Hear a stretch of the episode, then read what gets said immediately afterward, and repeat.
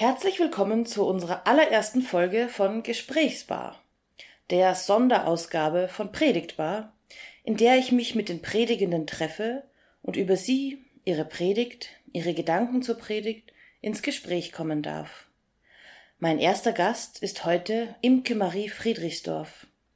Im Detail habe ich sie schon in Folge siebenunddreißig vorgestellt und ich habe mich sehr gefreut, dass ich gerade mit ihr, schon vor zwei Wochen, das erste Gespräch führen durfte.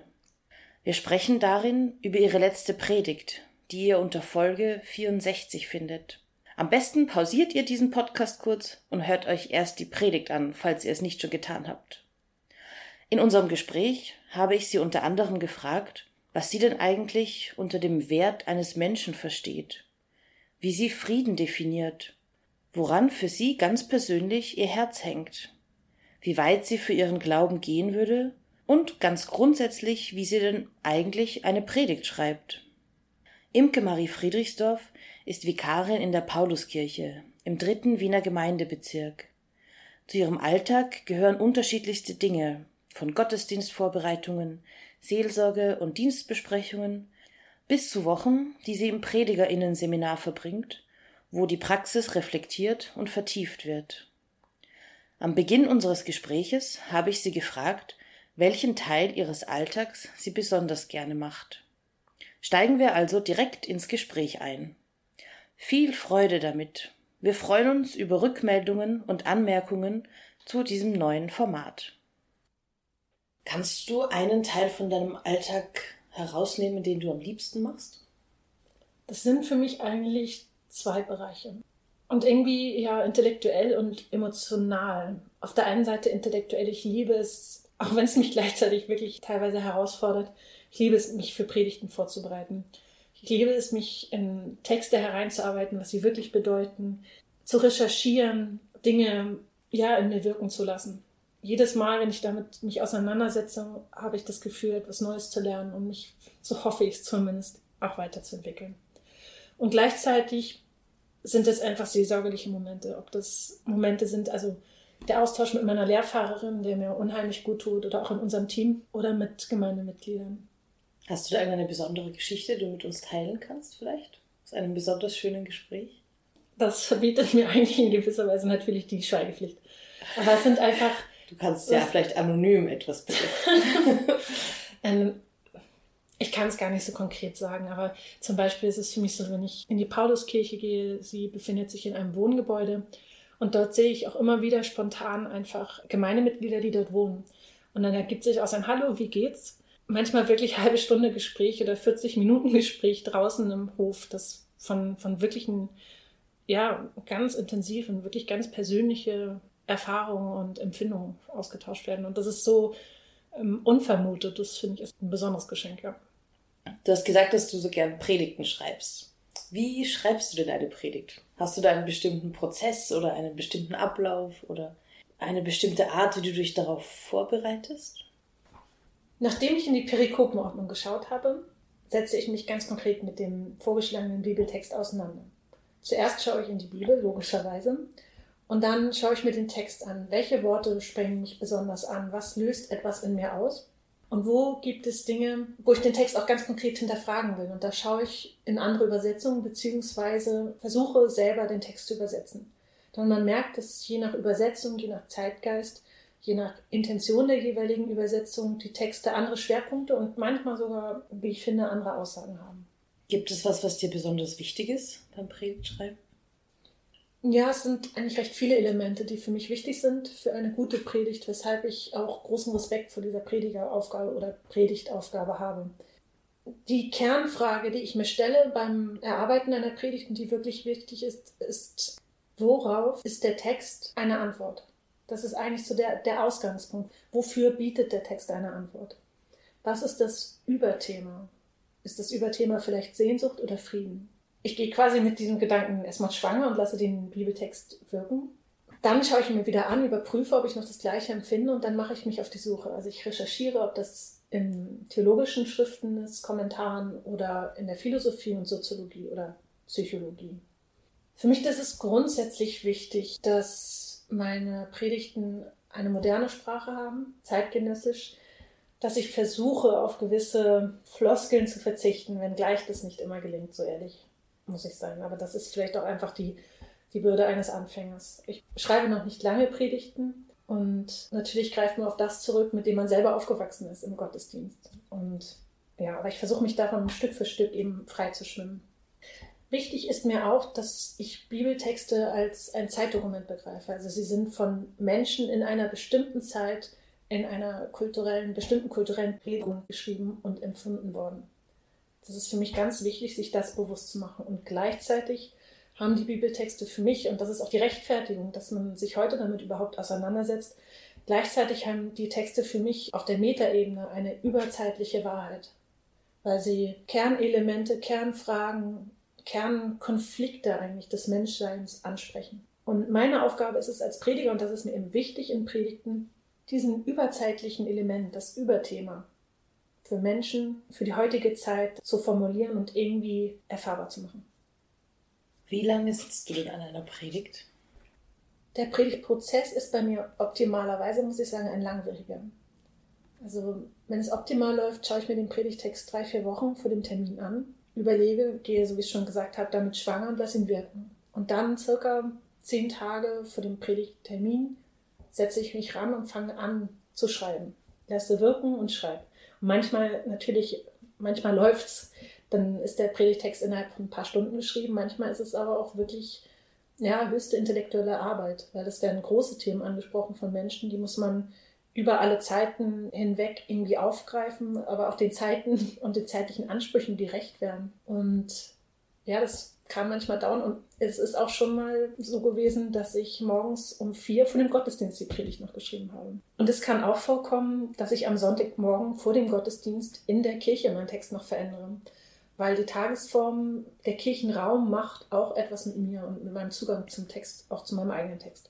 Wie ist es dir denn mit diesem Predigttext gegangen? Der Text war sicherlich eine Herausforderung. Also die Aussage von Jesus, ich bin nicht gekommen, um Frieden auf die Erde zu bringen, sondern das Schwert, ist auf den ersten Blick ziemlich reißerisch, also provokant. Wobei ich sagen muss, das zeigt auch meine Predigt, dass diese Eingangsmetapher vom Schwert für mich letztlich überhaupt nicht das Entscheidende in diesem Bibeltext ist. Denn ich denke, es ist klar, dass Veränderungen im Leben mit starken, nicht unbedingt harmonischen Veränderungen in Einklang gehen. Und das kann zu Auseinanderbrechen bisheriger Ordnung führen, Auseinanderbrechen von Beziehungen und Denkweisen. Und genau das soll es eben dann auch. Die eigentliche Provokation im Text war für mich, dass Jesus mir zu verstehen gibt, dass ich ihm nichts wert sei, wenn ich nicht alles gebe. Diese Aussage hat mich irgendwie sehr berührt und mich auch betroffen gemacht. Natürlich zeigt meine persönliche Reaktion immer auch etwas von dem Innersten meiner Person. Also es ist wirklich sehr persönlich. Und zeigt immer auch etwas oder offenbart etwas von meinen ganz eigenen Lebensthemen. Ich denke aber, dass ich letztlich immer nur aus meiner Sicht, aus meiner subjektiven Wahrnehmung sprechen kann. Und ich halte es auch für wichtig, dem dann nachzuspüren. In der Hoffnung, dass es vielleicht den einen oder anderen Menschen ähnlich geht. Ich glaube, dass dieses Gefühl, nicht wertvoll genug zu sein, tatsächlich ein Gefühl ist, was sehr, sehr viele Menschen kennen. Hast du vielleicht eine Antwort darauf, woran man den Wert eines Menschen messen könnte?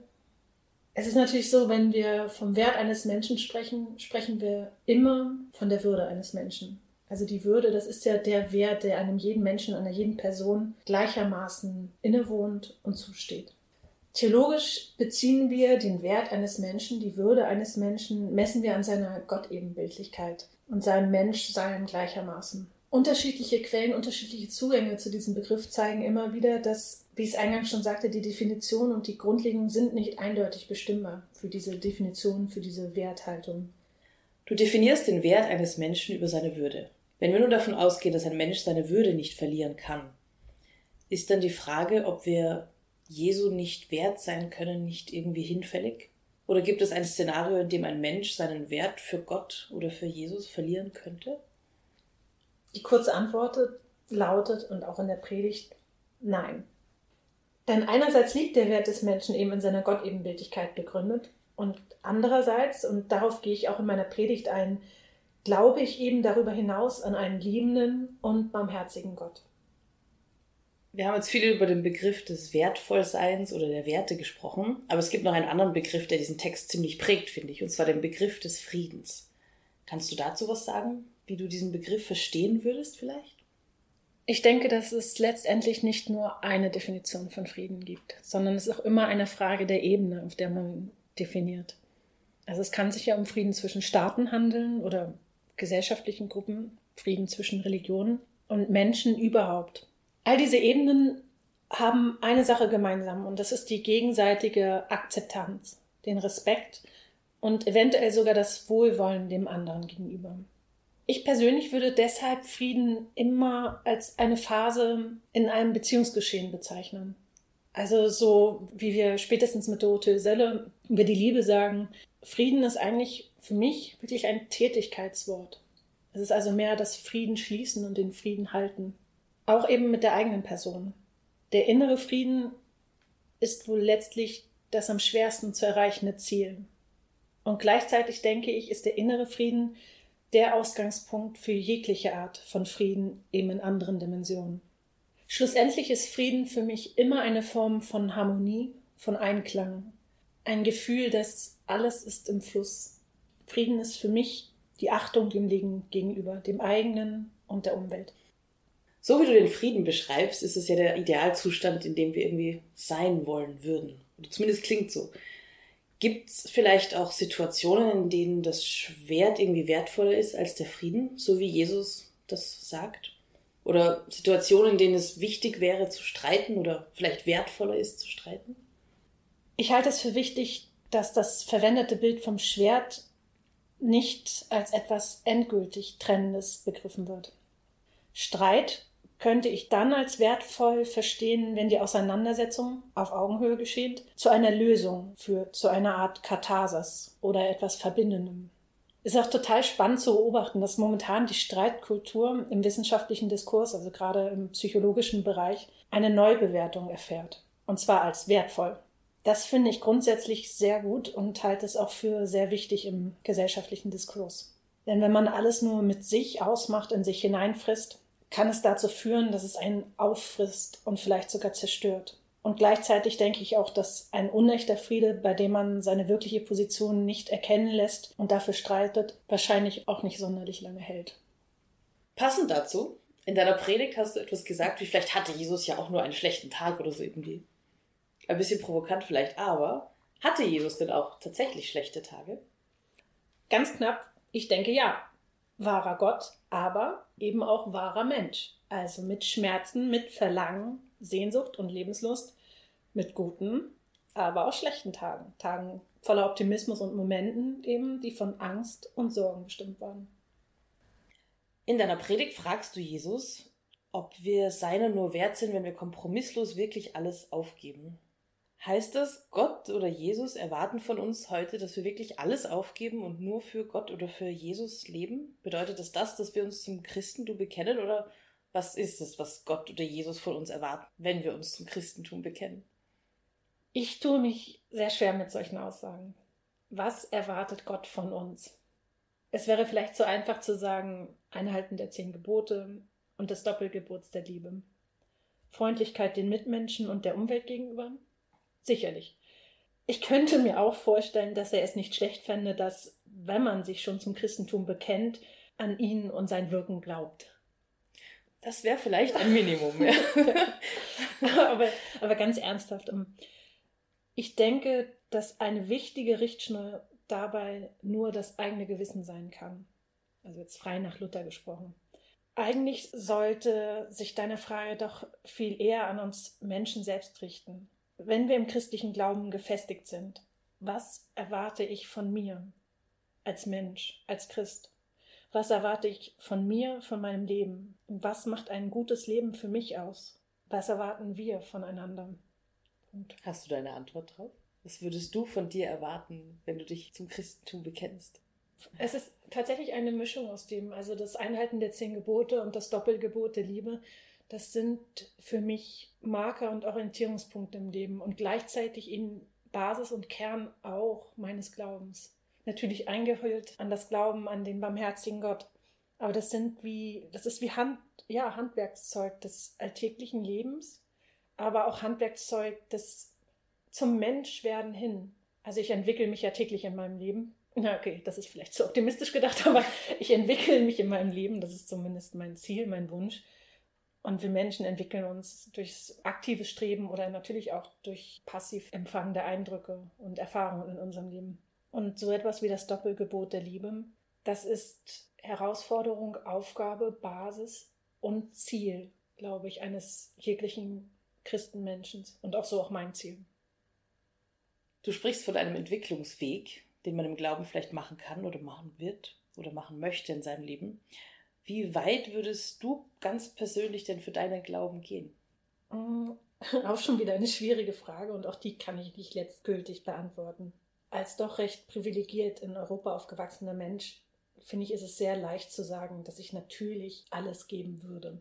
In anderen Lebenssituationen und Verhältnissen, wo es dann tatsächlich vielleicht um die eigene Existenz geht, das eigene Leben, sieht das doch relativ anders aus.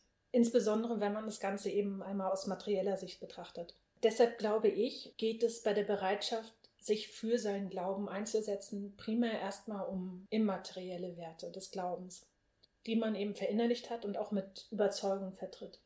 Also was ich damit sagen will, ist, dass es für mich häufig gerade die nicht sichtbaren Dinge sind, die eine viel größere Nachhaltigkeit und qualitativen Einfluss auf ein gutes Leben und ein gutes Miteinander haben, als die vermeintlich großen, spektakulären oder irgendwie auch messbaren Taten oder Worte.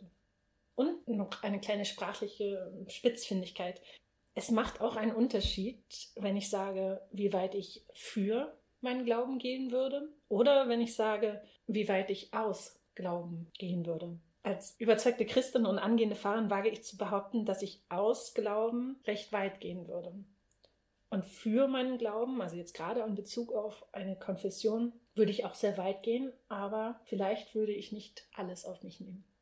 Das heißt konkret, es geht nicht darum, dass wir ein Kreuz vor uns hertragen und zeigen, hey, wir sind Christen, sondern es geht darum, um unsere innere Einstellung zu anderen Menschen zum Beispiel gegenüber. Also ganz einfach und oberflächlich gesprochen, ich kann einen großen, ich nenne es jetzt mal Märtyrerakt vollbringen, mich, ähm, was weiß ich, an, in die erste Reihe einer Riesendemo stellen und ein Riesenplakat in die Hand halten, wenn ich danach aber meinen Mitmenschen in der nächsten Notsituation, wenn er mich ähm, um Rat fragt, Hilfe fragt, egal ob es materiell oder nicht materiell, verweigere und sagt, du kümmere dich um deinen eigenen Kram, dann hat das für mich fast einen schwerwiegenderen Wert, dieses Verhalten, mhm. in dem Falle negativ. Mhm. Weil für mich sich dort die wahre Verinnerlichung des Glaubens und der Haltung zum Leben und zu den eben Mitmenschen zeigt. Weil natürlich werden wir auch in gewissen anderen Dingen, gerade diesen großen Taten, auch von unserem Ego getrieben teilweise. Gibt es vielleicht dann Momente, wo es schwierig ist, zum eigenen Glauben zu stehen? Kennst du sowas? Als Norddeutsche stamme ich ja sozusagen aus einer evangelischen Komfortzone. Und ich habe in meiner Zeit in Österreich einen neuen Umgang mit meiner evangelischen Konfession gelernt. Die hiesige Minderheitensituation bringt schon gewisse Herausforderungen mit sich. Öfters muss ich erklären, was evangelisch überhaupt bedeutet und manchmal muss ich mich im Zuge dessen natürlich auch rechtfertigen. Abgesehen davon gibt es Dinge, die mich ganz persönlich herausfordern. Wenn ich an zumindest Teilaspekte der Geschichte der Kirche denke, also die Gräueltaten, die auch im Namen des Glaubens an der Menschheit ausgeübt worden. In diesen Momenten ergreift mich ja große Scham, denn diese Dinge sind für mich zwar historisch betrachtet irgendwie noch erklärbar, aber sie bleiben für mich unentschuldbar. Und ja, so ehrlich muss man auch sein, Kirche bzw. Christ zu sein gilt aktuell zumindest nicht immer unbedingt als Inbegriff der Coolness. Aber daran wollen wir ja arbeiten. Aber die, die Sachen, die du erwähnst, das sind ja mhm. viele Sachen, die in der Vergangenheit passiert mhm. sind. Warum beeinflusst das heute noch, wie du zu deinem Glauben stehst? Die Dinge, die ich jetzt als Beispiel genannt habe, das stimmt, die sind in der Vergangenheit geschehen. Aber gleichzeitig, ich denke jetzt auf den, an den afrikanischen Kontinent, ich denke auch an Südamerika und vielleicht auch wirklich einfach in Zentraleuropa geschehen immer noch Dinge gegen die Menschlichkeit, gerechtfertigt aus Glauben und konfessioneller Haltung. Also ich glaube, die, diese Zeit, das zeitliche Argument spielt da nicht die große Rolle. Und ich denke gleichzeitig, dass, da widerspreche ich mir selbst, aber dass eben auch die Vergangenheit hat uns zu dem gemacht, wer wir heute sind, im Guten, aber wie auch im Schlechten. Und es gilt, sich dessen zu erinnern Und dieses natürlich aus meiner heutigen Sicht auch zu bewerten, im Wissen um die damaligen historischen Umstände. Aber Gräueltaten an Menschen, an Menschlichkeit sind für mich überzeitlich und niemals zu rechtfertigen, wie ich es eben schon gesagt habe. Was sagst du, wenn, dir, wenn zu dir jemand sagt, wieso bist du evangelisch, das verstehe ich nicht? Ich glaube, A, aufrichtig an einen liebenden, barmherzigen Gott, der vielleicht auch in anderen Konfessionen predigt wird. Ich bin natürlich in Norddeutschland aufgewachsen, wo evangelisch sein Standard ist, ähm, muss man ehrlich sagen. Und ich habe mich als erwachsener Mensch, also A, noch in der Jugend, in der Konfirmation und dann auch im Laufe meines Lebens ja ganz bewusst für ein Theologiestudium und auch für den Glauben nochmals entschieden. Ich glaube, dass das Christentum mit dazu beitragen kann, dass wir Menschen sind, die für andere Menschen da sind. Und zwar jenseits der eigenen Religion und des eigenen Glaubens und darüber hinaus. In der Predigt gibst du den Hörern und Hörerinnen ein bisschen Zeit, dass sie darüber nachdenken, woran ihr Herz hängt. Woran hängt denn eigentlich dein Herz? Ja, also ich habe mit dieser Redewendung quasi ein Zitat von Martin Luther aufgegriffen. Er sagt nämlich, woran du dein Herz hängst und worauf du dich verlässt, das ist eigentlich dein Gott. Woran du dein Herz hängst, das ist dein Gott. Und ich finde diesen Satz großartig, weil er ist, er bietet einen absoluten Orientierungspunkt.